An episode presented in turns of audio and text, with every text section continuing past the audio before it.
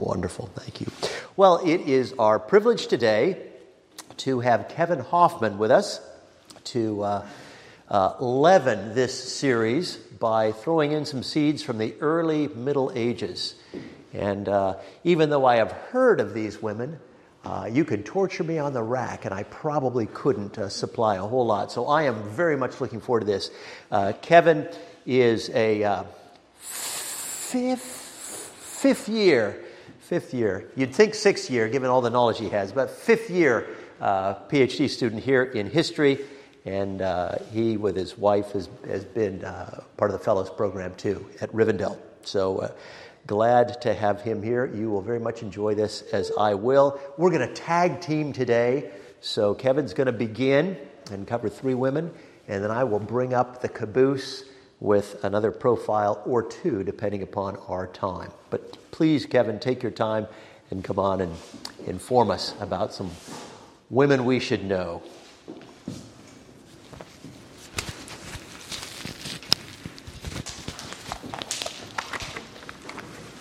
Good morning. Um, so, last week we were in the world of the Roman Empire in late antiquity, a world which, for all its drawbacks, was a more civilized world than the world which we will be exploring this morning. The world I'm speaking of is the early Middle Ages. Not only that, we are looking at the earliest of the early Middle Ages. Often called the Dark Ages, I hope to shine a couple of spotlights on some women whose names are almost certainly unfamiliar to most of you, uh, perhaps with the exception of John. Uh, if, if, there are times where John has to make heroic leaps and bounds from one source to another to string together a story we can follow, imagine how some parts of the early Middle Ages make one want to throw their hands up in despair at our lost and confusing sources. This world is also strange and foreign to us. It has been said that the past is a foreign country. They do things differently there. Um, because of our unfamiliarity and the poor survival of our sources, I will perhaps spend a bit more time on context than in previous weeks. But you might say, why, if the Dark Ages are so uh, dark, ought we to study them? Well, this period seems to me to be a good one to investigate for three reasons. First, history is cool and it's my area of research, so you're kind of stuck with me talking about it. Better get used to it.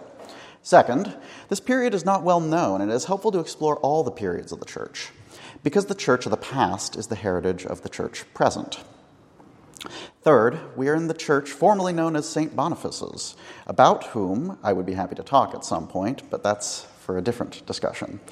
Uh, he has a wonderful letter that he wrote about being a missionary in pagan lands of Europe, essentially saying, It's cold, rainy, dark.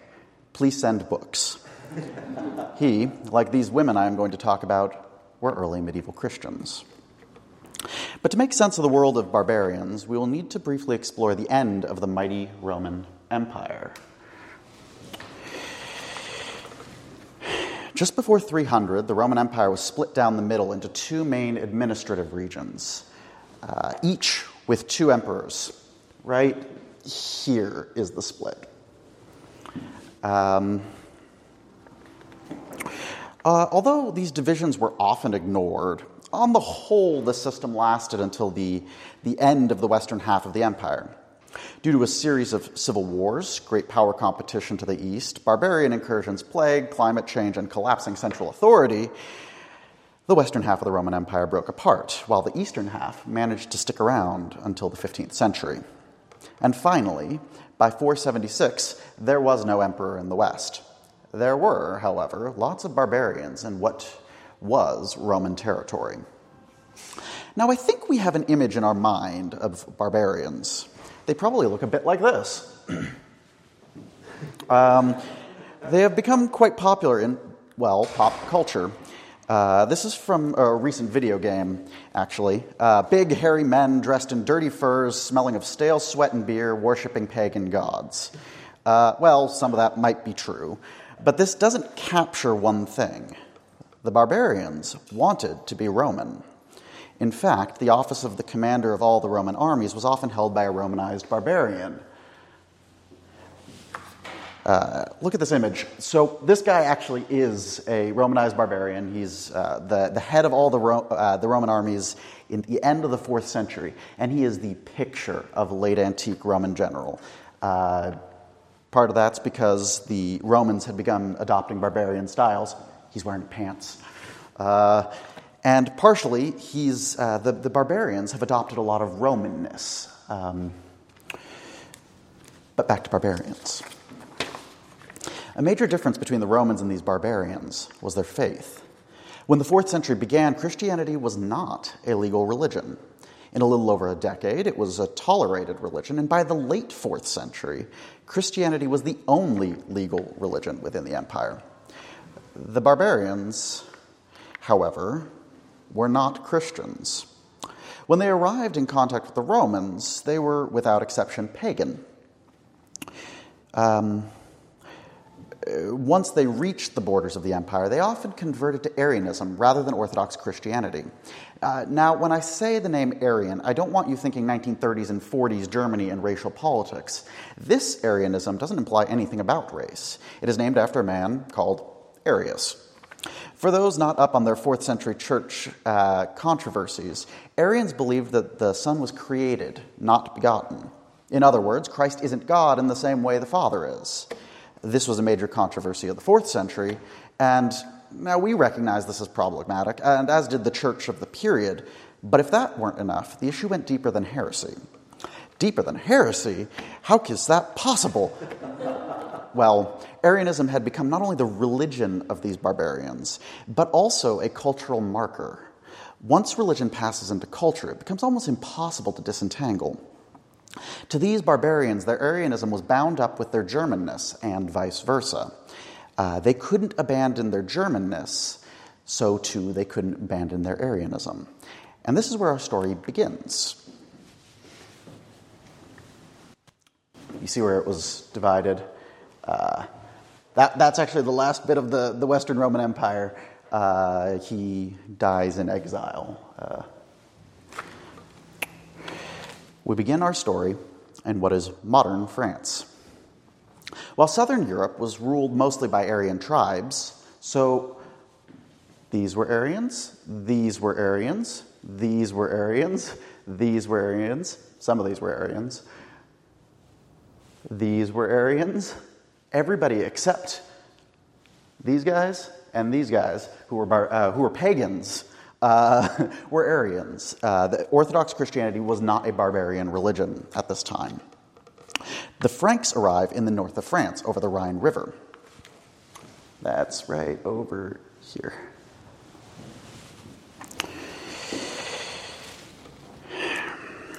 We don't really know much about their early history, but their kings claim to be descended from a sea monster. I take this to mean he was a pirate, but make of it what you will. When the Franks enter onto the scene, they had not yet abandoned their old gods, and when they came into the Roman Empire, they arrived in a world of mainly Christians.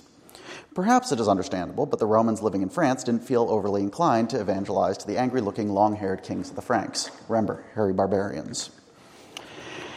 The Franks began to expand all throughout France, destroying little kingdom after little kingdom. This doesn't even capture the number of little, little kingdoms and petty kings that existed at this time.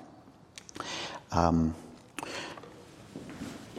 and eventually, the Franks had expanded to most of France. Um, but rather than destroy the little kingdom of the Burgundians, the king, Clovis, married a Burgundian princess named Clotilda. This marriage dramatically altered the course of European history, for you see, Clotilda was an Orthodox Christian. And by Orthodox, I mean mainly here that she was not an Arian. As with most individuals in the pre modern world, we aren't quite sure when Clotilda was born. Given that she was born at her father's new capital, where he took up residence in 473, we can guess that she was born sometime after that. So let's say around 474. Likewise, it isn't really clear how or when she became a Christian. Perhaps it was part of her father's submission to the dying Roman Empire in 475, two years before the, the last Roman emperor was kicked out. We don't entirely know. What we do know is that in the late 480s and early 490s, the Burgundian kingdom descended into a civil war between four brothers, and Clotilda's father was killed by one of his brothers in 493. She fled to a different brother of her father's. A little confusing, I recognize. Uh, Clovis, the king of the Franks, took advantage of this civil war. In marrying Clotilda in 493, he joined in on this civil war. Clovis thus became a major power player in the former territories of the Western Roman Empire. But unknown to him, or at least not understood by him, there was an ongoing war for his soul. Clotilda vigorously sought the conversion of her husband. Soon after their marriage, their first son was born, and Clovis, perhaps surprisingly, allowed his son to be baptized into the Catholic faith. Sadly, the son fell ill and passed away soon afterwards. Clovis, perhaps understandably, blamed Clotilda's God. But he allowed her to have their second son baptized. Clearly, the conviction of Clotilda was such that it was persuasive to a barbarian king, and a little uh, grace from God could help her please. But an intense moment of our story, this son, the second, also fell ill, but he recovered. The future kings of the Franks would be raised in their mother's faith rather than that of their father. But Clotilda was unable to reach her husband yet. The warrior king continued pushing southwards, doing his warrior thing. In either 496 or 507, depending on which battle it was, Clovis found himself in a difficult military situation, and the battle was going poorly. Our historian from the period says that he called on God, the God of his wife, when the battle was going poorly, and after winning the battle, he was baptized. Perhaps he was looking for support from the Catholic clergy that still were around in France, or perhaps he was hoping that the Eastern Romans might come and help them against the other barbarian tribes. Um, maybe it was actually a true change of heart. We don't know. But this meant that the Frankish leadership moved from paganism straight to Orthodox Christianity, unlike all the others that went to Arianism first. Um, we do know that Clovis had Arian family members, and he certainly had pagan family members, but he didn't turn to them. The faith of Clotilda was his closest tether to Catholicism.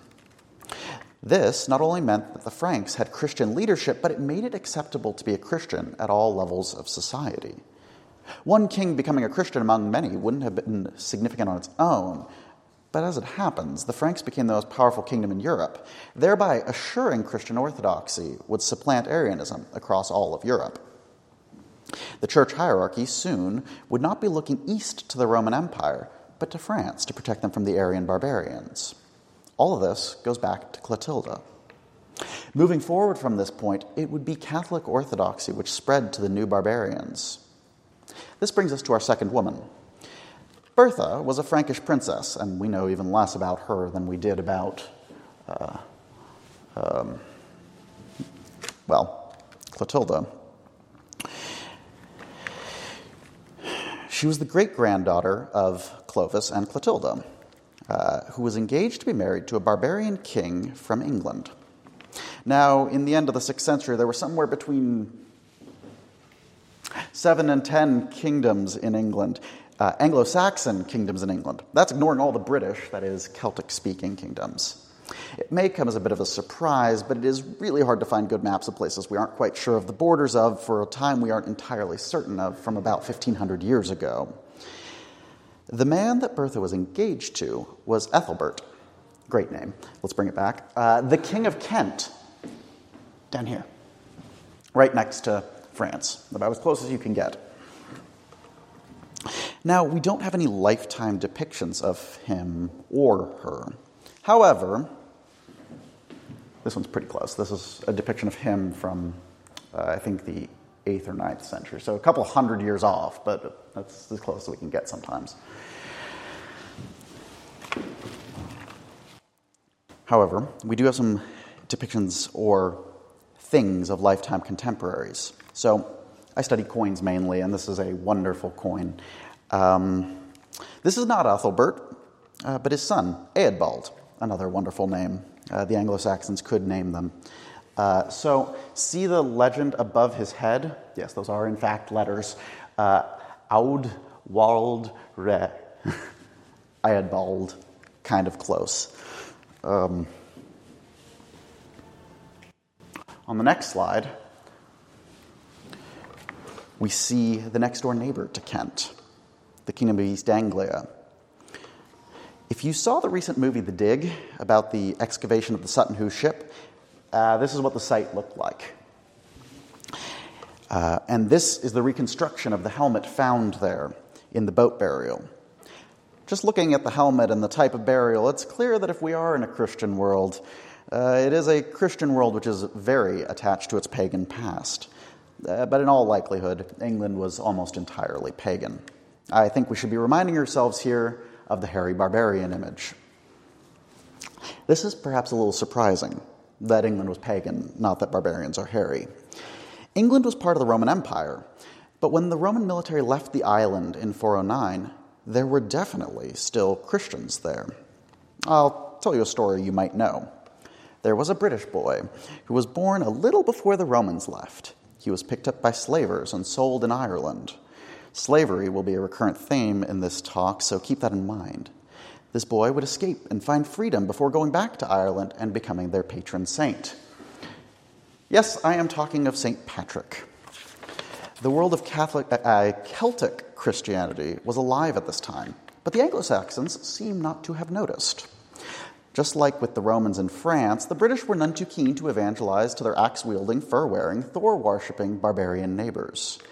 In the coming century, once Christianity became firmly ensconced in Ireland, they began sending missionaries to England. A country which had never been part of the Roman Empire became Christian before the rest of those regions that had been a part of the Roman Empire. But I digress.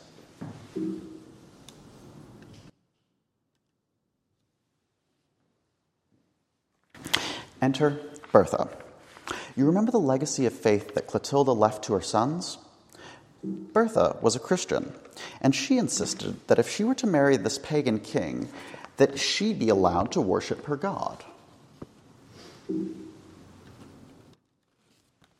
Sorry. That she be allowed to worship her God. She brought her chaplain with her, a bishop, Liudhard.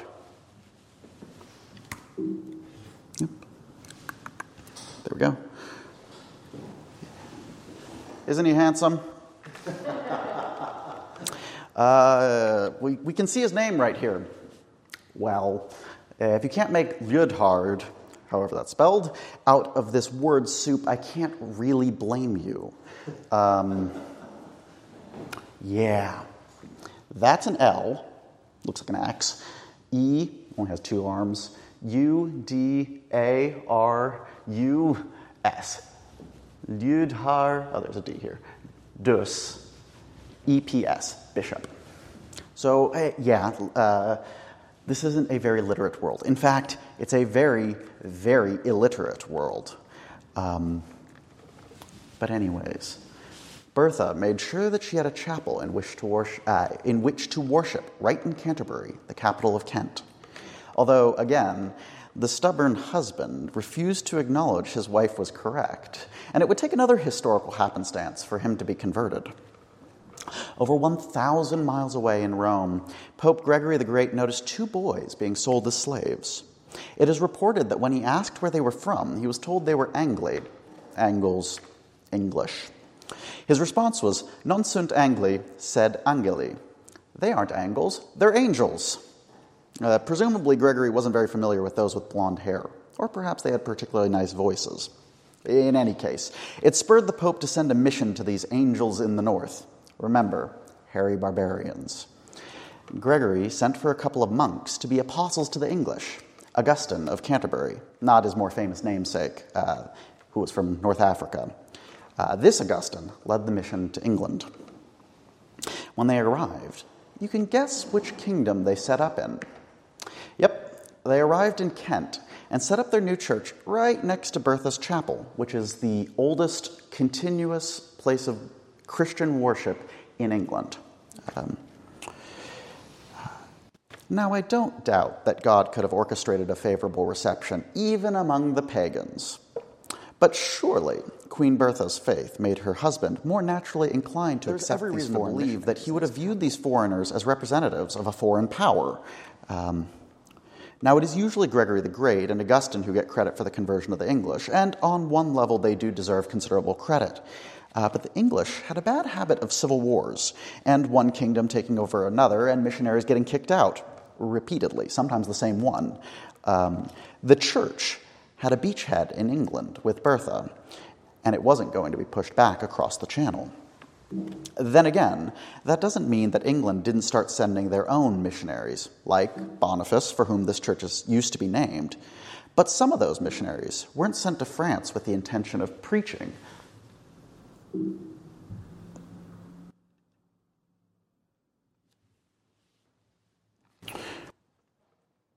with, uh, with the intention of preaching. Some of them arrived in, like St. Patrick, as slaves. A woman named Balthild arrived in France as a slave. Now, I said I would come back to this, and here seems like a good place to do so.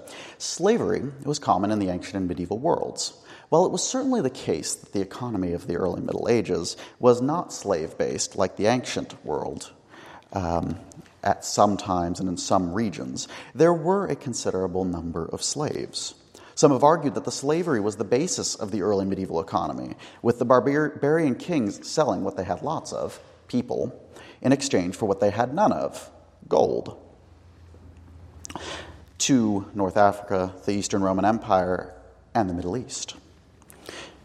Slavery in the ancient world didn't have the same racial connotation it has today. Typically, most were prisoners of war from the next door little kingdom. Another category of slave were those who were temporarily usually, sold themselves into slavery to receive protection or to pay off a debt or a bit of both. So, what was Balthild's status? Mm, there seems to be some debate. The earliest sources we have don't mention her status at all. But about a century after her death, it was said that she was aristocratic or royal. We can't be certain, but I think there are good indications that she was actually low born. Around 626, she was sold into the house of the most powerful man in one of the Frankish kingdoms, after the king. At some point, he, the second most powerful man, wanted to marry her, but apparently he had competition. So did the king. One might immediately suspect, aha, proof that she was royal. Why else would a king want to marry her except to solidify an alliance? And there are other things that might, oh, there you go, indicate that she were. Uh, she was royal. There you go. This is a seal matrix. Um, so the, the part that's inserted into wax to, to create uh, the image. These are actually um, uh, concave. Uh, so so this, this would have been pressed into that. But this was actually found in England, not, not in France. Uh, and Again, this is more literate than some, although the A is in fact upside down, as is the L. Uh, B A L D, Balda Hildis, Baldhild. Um, but the Frankish kings are a bit odd.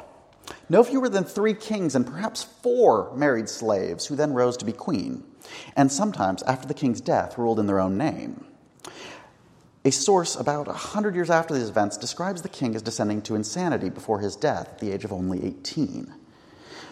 It is possible that he was considered unstable and was thus married off to a slave. This happened in the Frankish world, uh, that, that feeble minded kings were often married to slaves. Perhaps that they were seen to be able to control the king uh, sufficiently for the, the second most powerful person to be able to actually do the real running of the country. Uh, but this, the, the fact that, that he dies of, or that he descends into insanity before he's dying, might imply that she was just a run of the mill slave with no aristocratic background. With the death of her husband and her sons in minority, she took sole rulership of the kingdom as regent on behalf of her son.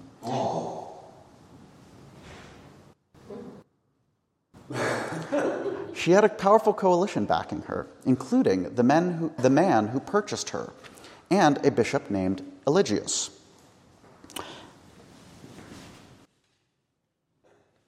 So I thought this was kind of cool. Um, E L I G I, Elegy uh, of Eligius. Um, and here's a modern one. Uh, he is a saint, he is a bishop, and he was also the king's moneyer for a, region, for a period. That, that's, that's pretty rare that we actually know who the moneyers are. They usually aren't bishops. Uh, he's, he's, he's lowborn, he, he's, he's not an aristocrat. Um, this coalition that she established um, actually was fairly successful. She, she had a very successful regency. And her son eventually uh, ascended to the throne, a uh, success in, in times where assassination was the norm. Um, during her time as regent, she sent missionaries to Germany, fought simony, the buying or selling of church offices in the church, and founded numerous monasteries for the preservation of knowledge. One scholar has contended that she was the last competent monarch of the dynasty that began with Clovis in the 470s. Uh, this is 130 years later, the last competent monarch of this dynasty. Um, her husband is sometimes thought of as the first of the, they're, they're called the roi fainéant, meaning the do nothing kings, um, which seems particularly harsh. Um, uh, but if that is all she had done, been a successful regent, uh, she would have been really interesting.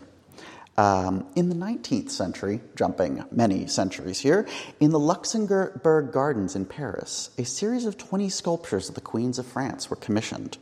Among these 20, Balthild is represented. Why her? Well, she might be considered an abolitionist. It is perhaps no coincidence that the promulgation of a new decree ending slavery in the French colonies, where it remained, it had already been removed in some of the colonies and then added back uh, during the Napoleonic period. Um, uh, a promulgation of a new decree ending slavery in the French colonies where it remained was from the same year as the statue. France had actually been at the leading edge of uh, leading end of abolition in the modern era but also in the pre modern. Balthild made huge reforms in France, including making the purchasing of slaves illegal. Uh, much in the way that the Atlantic slave trade uh, was made illegal before the extirpation of slave tra- slavery within the boundaries of the U.S., Balthild could not go so far as to free slaves within France. Her position was far too precarious for something uh, so wide sweeping. Um, she promulgated a law that made slaves free upon arrival in France.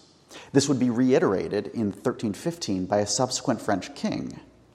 Could her experience of being a slave have led to this result? I think so. But let's tie up the story I've been telling today in a nice, neat bow. Returning to the map we began with, maps are great, we follow the story of a Burgundian princess here we are. A Burgundian princess named Clotilda, who married the Frankish king. Brought him not only to Christ, but kept the kingdom of France away from denying the divinity of Christ. That legacy of faith left by Clotilda was picked up by her great granddaughter, Bertha, who married an English king. From over here insisting that she be allowed to practice her faith in the pagan land of England. When missionaries were sent from Rome to England, they found a home in this little kingdom of Kent, and from there, Christianity would spread throughout England. Decades later, an English slave would be sold into France. She would become queen and would begin the long fight to extirpate slavery from Christendom. Perhaps we don't have all the details of the lives of these women, but their impact is clear. Thank you.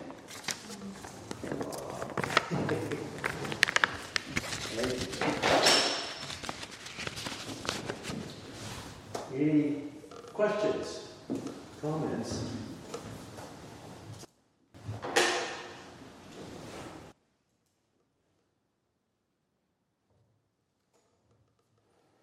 Kevin, is there, is there any evidence that, uh, that the abolition of the slave trade, I guess purchasing slaves, do we notice any sort of effect? Did it, did, or is it just Yeah. Is it just in in, in legislation, or we're, we're, aware, we're aware of that, or is, is, is there a way to trace or pick up any any effects of this? So, uh, Balthild, uh, on, on the extirpation of slavery, did it have an impact? Actually, the Merovingian period, so that's the period in French, Frankish history we're looking at, uh, is at a low point for finds of slave shackles. So, archaeologically speaking, in the late antique period, slave shackles are found all across Europe. Um, in, in the ruins of uh, Roman style villas all over. Uh, in the Merovingian period, it's at an all time low uh, that it, it, it, drops precipitously. Now, I don't remember exactly when the dating of it dropping is, uh, but it is in this period. Uh, and subsequently, after, after the Merovingian period, when the, those second most powerful people, uh, the, the mayors of the palace, as they were called, uh, they rise up and create their own dynasty, kicking out the do nothing kings. Uh, they actually reinstitute slavery, and you start finding slave shackles again on the periphery of the kingdom, but not within the heartlands of France. So we do see impacts. Uh, now, to, to what extent is it just they just had the Scandinavians sell the slaves, let them pass through? They weren't keeping the slaves, but picking up some like tolls. Well, we don't entirely know, but. Um, there, there seems to be an impact, at least archaeologically speaking. Yeah.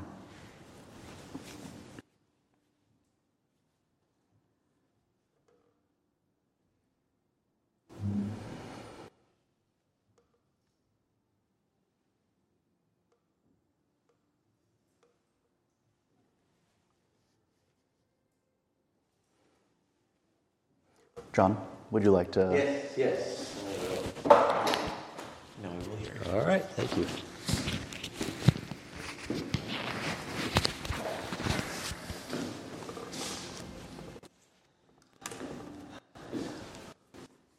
One thing was absolutely certain she would not be staying in India. And she was not going to become a missionary. Never. India was altogether too hot, too dusty, too overcrowded, with most of its seething masses dirty or destitute, leprous or lice ridden. Besides, a missionary bungalow was no place for a blossoming young lady fresh out of college. There she is, with dreams of balls and beaux, dresses and dances, and eventual marriage to a millionaire. Neither would the expectation generated by the Scudder family tradition sway her? What if her grandfather John was America's first foreign medical missionary? What if all his sons had followed in his footsteps? What if all the other grandchildren were planning on doing the same? Not Ida Scudder. She would not be forced into the family mold. She had only returned to India to nurse her ailing mother back to health. Then it would be back to the good life in America. That much was certain. Or so she was quite sure until all suddenly changed that one terrible night. She was up late in her bungalow when her reading was interrupted by a knock. It was a high class Brahmin. Amal, I desperately need your help. My wife, a young girl of 14, is dying in childbirth. Oh, exclaimed Ida in swift sympathy, it's my father you want. He's the doctor. He's right next door. I'll take you to him. What? exclaimed the Brahmin in haughty outrage. Permit a man to look upon my wife? It is better that she should die. Ida was aghast. There's nothing you can do, explained her father. It's the custom. It would violate his caste law. Shaking, she returned to her book. Then again, footsteps sounded on the veranda. This time, a Mohammedan. Salam, madam, may Allah give you peace. If you could help me, it is my wife. The child will not come. I am afraid she is dying. Ida gasped. My, my father will help. He's. Madam, the voice was apologetic but firm. You don't understand our ways. Only men of the immediate family enter a Muslim woman's room. It is you, a woman, whose help I seek, not a man's. But I can't help, sputtered Ida. I'm, I'm not even a nurse. Then my wife must die, returned the Muslim in stolid resignation. It is the will of Allah. Ida was left with her book, but could not read. She lay awake on her bed. It was then the third knock came. To her horror, another with the same plea. He too had a young wife dying in labor. Would Ida come? Don't you understand? There is nothing I can do. I could not sleep that night. It was too terrible, Ida later recalled. Here were three young girls dying because there was no woman to help them. I spent the night in anguish and prayer. I think that it was the first time I ever met God face to face. With the first light came the beating of the tom toms, the death message, for all three girls had died that night. Ida remained in her room wrestling with God. When she finally emerged, she found her father and mother and resolutely announced, I'm going to America to study to be a doctor so I can come back here and help the women of India. And that's just what she did. Cornell Medical College.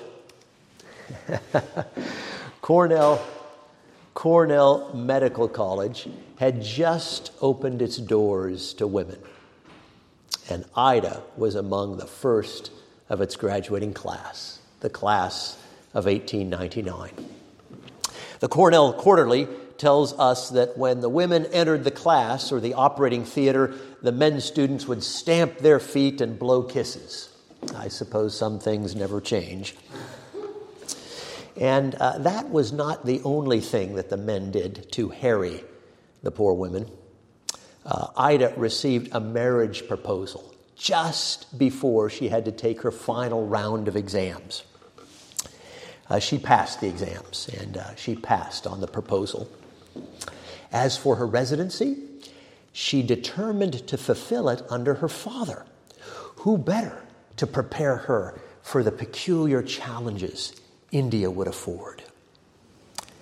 One week away from sailing, it was suggested she ought to raise $8,000 to build a women's hospital in India. not, not a lot of time, but she threw herself into the task, calling on anyone she could think of. But dollars came in at a trickle, an ounce of water to quench an elephant's thirst, as she put it.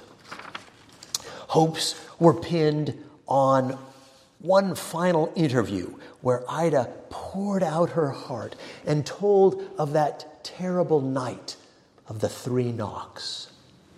Yet no commitment came, and it seemed there would be no women's hospital. But by chance, there sat in an adjacent room a man who overheard Ida's plea. Much moved, the man came forward. Name the hospital in memory of my beloved wife, Mary Taber Schell, said the stranger, and handed her a check for $10,000. Ida had her hospital. But there was one more thing she would not leave for India without a woman evangelist who could labor with her to bring gospel to the women within the dark, secluding walls. November 22nd, 1899, Ida set sail. With her was her girlhood friend Annie Hancock to labor at her side as an evangelist. It was a challenging start. Her father, from whom she expected to receive her residency, died just months after her return. Her first patient, so far gone by the time she was summoned, died, as did the next. Scarcely a good commendation for her medical skills for the locals. But finally, after a successful conjunctivitis case, her miraculous healing powers were proclaimed. And the veranda of her 8 by 10 foot room, which served as her dispensary, was thronged from dawn to dusk. One day, a mother came in, too terrified to hold her diseased baby. Ida called upon Salome, uh, the cook. Salome appeared sporting spotless hands and a smile of unmistakable eagerness. See, Missy? Scrubbed with soap. Don't have to tell Salome. She held the baby firmly but gently. Then, while Ida attended to the mother, Salome turned to the next patient. Parvati wishes more medicine for her baby's sore eyes. Shall I give her some of this? Pointing to the bottle of boric acid solution. Why, yes, Salome, but how did you know? I know. I have been watching Missy. Ida's eyes lit up. Yes, of course. I will start a nursing school. And Salome will be the first pupil. And so it was. There's an old photo of the first nurses she had in her school. Am I right in front of this? Is this being seen at all? okay, okay. Don't want you to miss the pictures. Uh,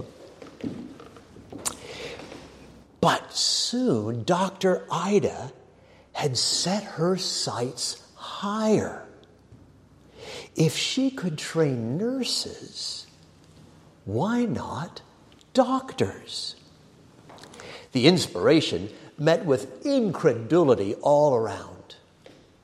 Indian women become doctors and compete against men from India's seven medical schools? But you scarcely had to be sexist to think the situation implausible. With Dr. Ida, the sole instructor at a school that possessed only two books, one microscope, and one skeleton. There she goes, training them. but Ida was indomitable. She didn't cut her clinics, there she is in some of her clinics, or her roadside peripatetic dispensary. She'd have this ox cart, well, here it is, this ox cart that would go around into the countryside where she would bring her medical expertise and aid to the locals. So, kind of a traveling dispensary that she is uh, there. Uh, she's the one in her clear medical garb of the time. uh,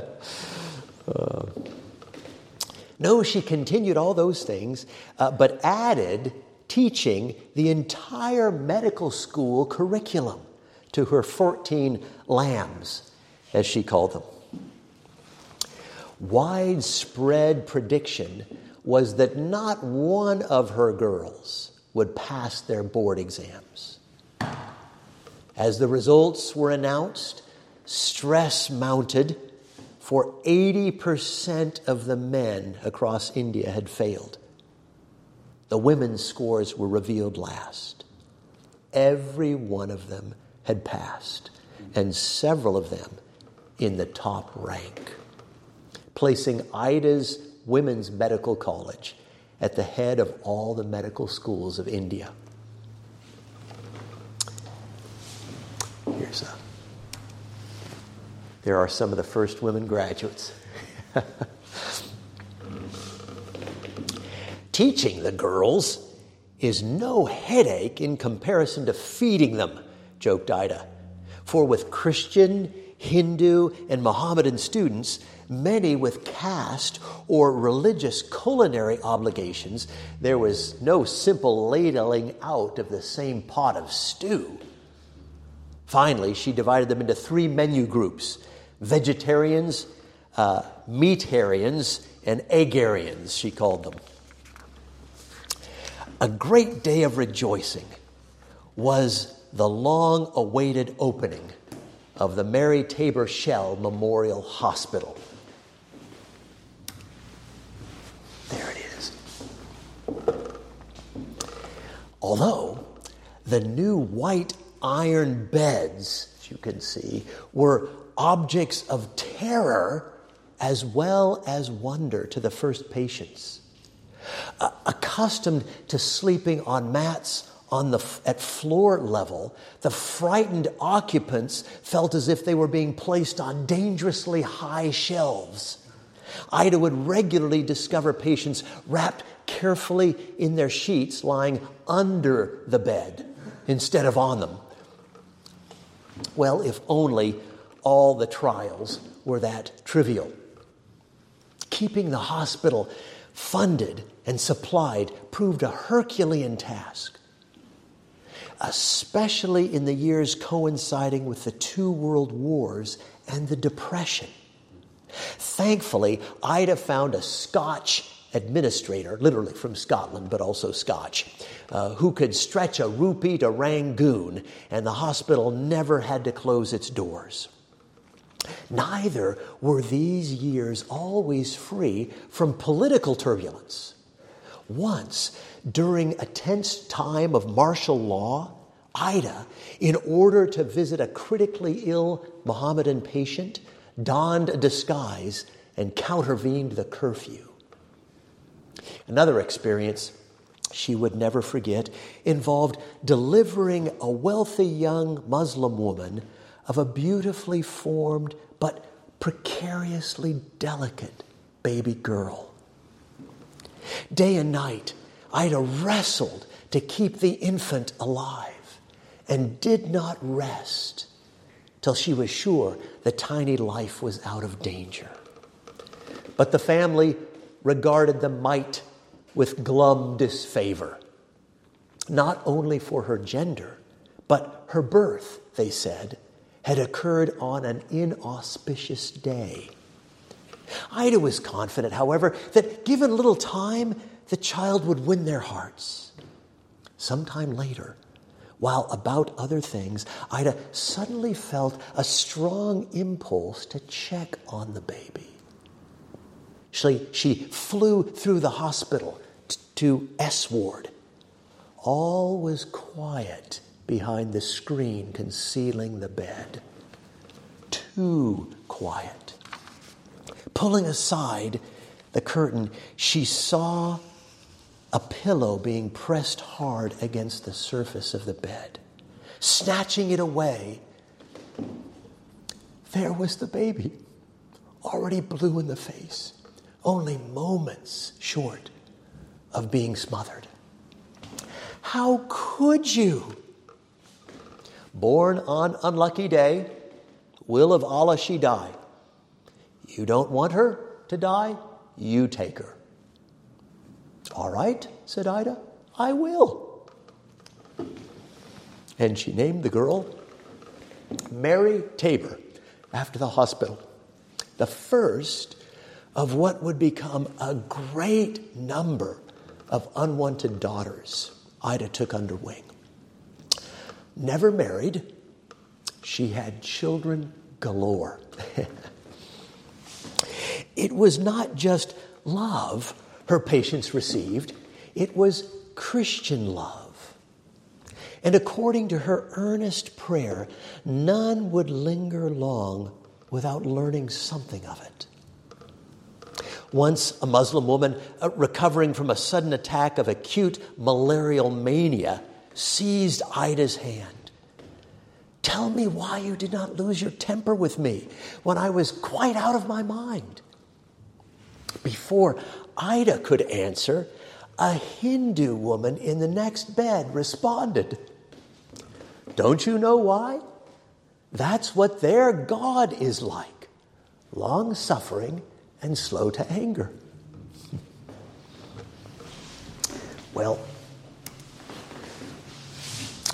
on her 88th birthday, Cornell University Medical College conferred upon its first woman graduate its highest honor, the Award of Distinction. The usual requirement of receiving the award in person was kindly waived, for Dr. Ida was loath to leave her beloved hospital, a hospital so much more now than even she could ever have imagined that night of the three knocks. The one bed for healing in her father's mission bungalow had now become more than 1,000 beds. The first class of 14 lambs had swelled to 900 each year. The staff of two, herself and uh, cook turned nurse Salome, had multiplied to include 380 doctors, 400 nurses, and 270 paramedical workers, serving nearly 2,500 patients in a single day.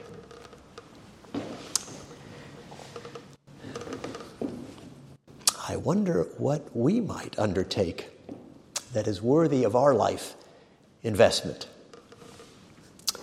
Have we heard any knocks in the night which might serve as a clue? How far we have come, said the aged Ida at the last. Oh, God has been so very good to us.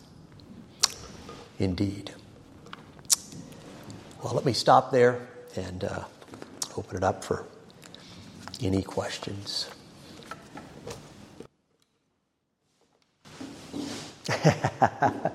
Look at that smile. Isn't that a wonderful expression of a, a good life well lived? Uh, yeah. What part of India was she? It was in uh, Vellore. Um, so, yeah, I should, I should have had maps. I should have had maps. Uh, it is. It is. Uh, in fact, I, I had a couple of these from old transparencies, but I jumped on Google, and you can actually Google, like they've got this thing called Google Image, and you can go there, and there they had pictures, some old ones of her, and they have pictures of the hospital now. I had a, a missionary friend. Well, you remember Dan Nicholas? Yes he had gone over and he had visited the hospital and he'd sent me some wonderful pictures of it, and it's still going strong. yeah, yeah, still, still there. A wonderful heritage. Um, there's uh, uh, Dorothy Clarke has written a wonderful biography of her. That's a fun one if, if you'd want to read it. And there's also um, there's also one that kind of chronicles the history of the entire Scudder family. It's called A, a Thousand Years in Thy Sight, because they totaled up all of the years of medical labor that was done in India by all of the family, and it totaled up to about a thousand years. it's a wonderful title, uh, A Thousand Years in Thy Sight. Uh, and in that hospital and from some of that family, some of the uh, cutting edge research globally, worldwide, has been done apparently on things like leprosy or, and other things. Uh, really, really remarkable accomplishments uh, from there. So, uh, yes. All right. Well, team, it looks like we're at, at, uh, at time. So uh, I will not do, but maybe sometime in the future, we'll just have to pick up this series again because we have by no means exhausted the extraordinary women whose names and lives we should know and honor. So hopefully there can be a part B sometime because I even I even have more prepared ready to go at some point. it would be lots of fun to do. But thank you for your time and and uh, hopefully this will be an inspiration to us all. I think of how Paul said, Imitate me as I imitate Christ. And uh, what makes these women such extraordinary leaders is what makes any leader an extraordinary leader, which is simply this that they are good followers of Christ. They are exemplary followers of Christ. So if you follow Christ well, you are a leader. You are exemplary in that and you can be a great blessing to those of us that can look and be inspired by your lives as we seek to follow Christ faithfully too, both women and men. Well, thank you. We will see you next time uh, as we have occasion to do so.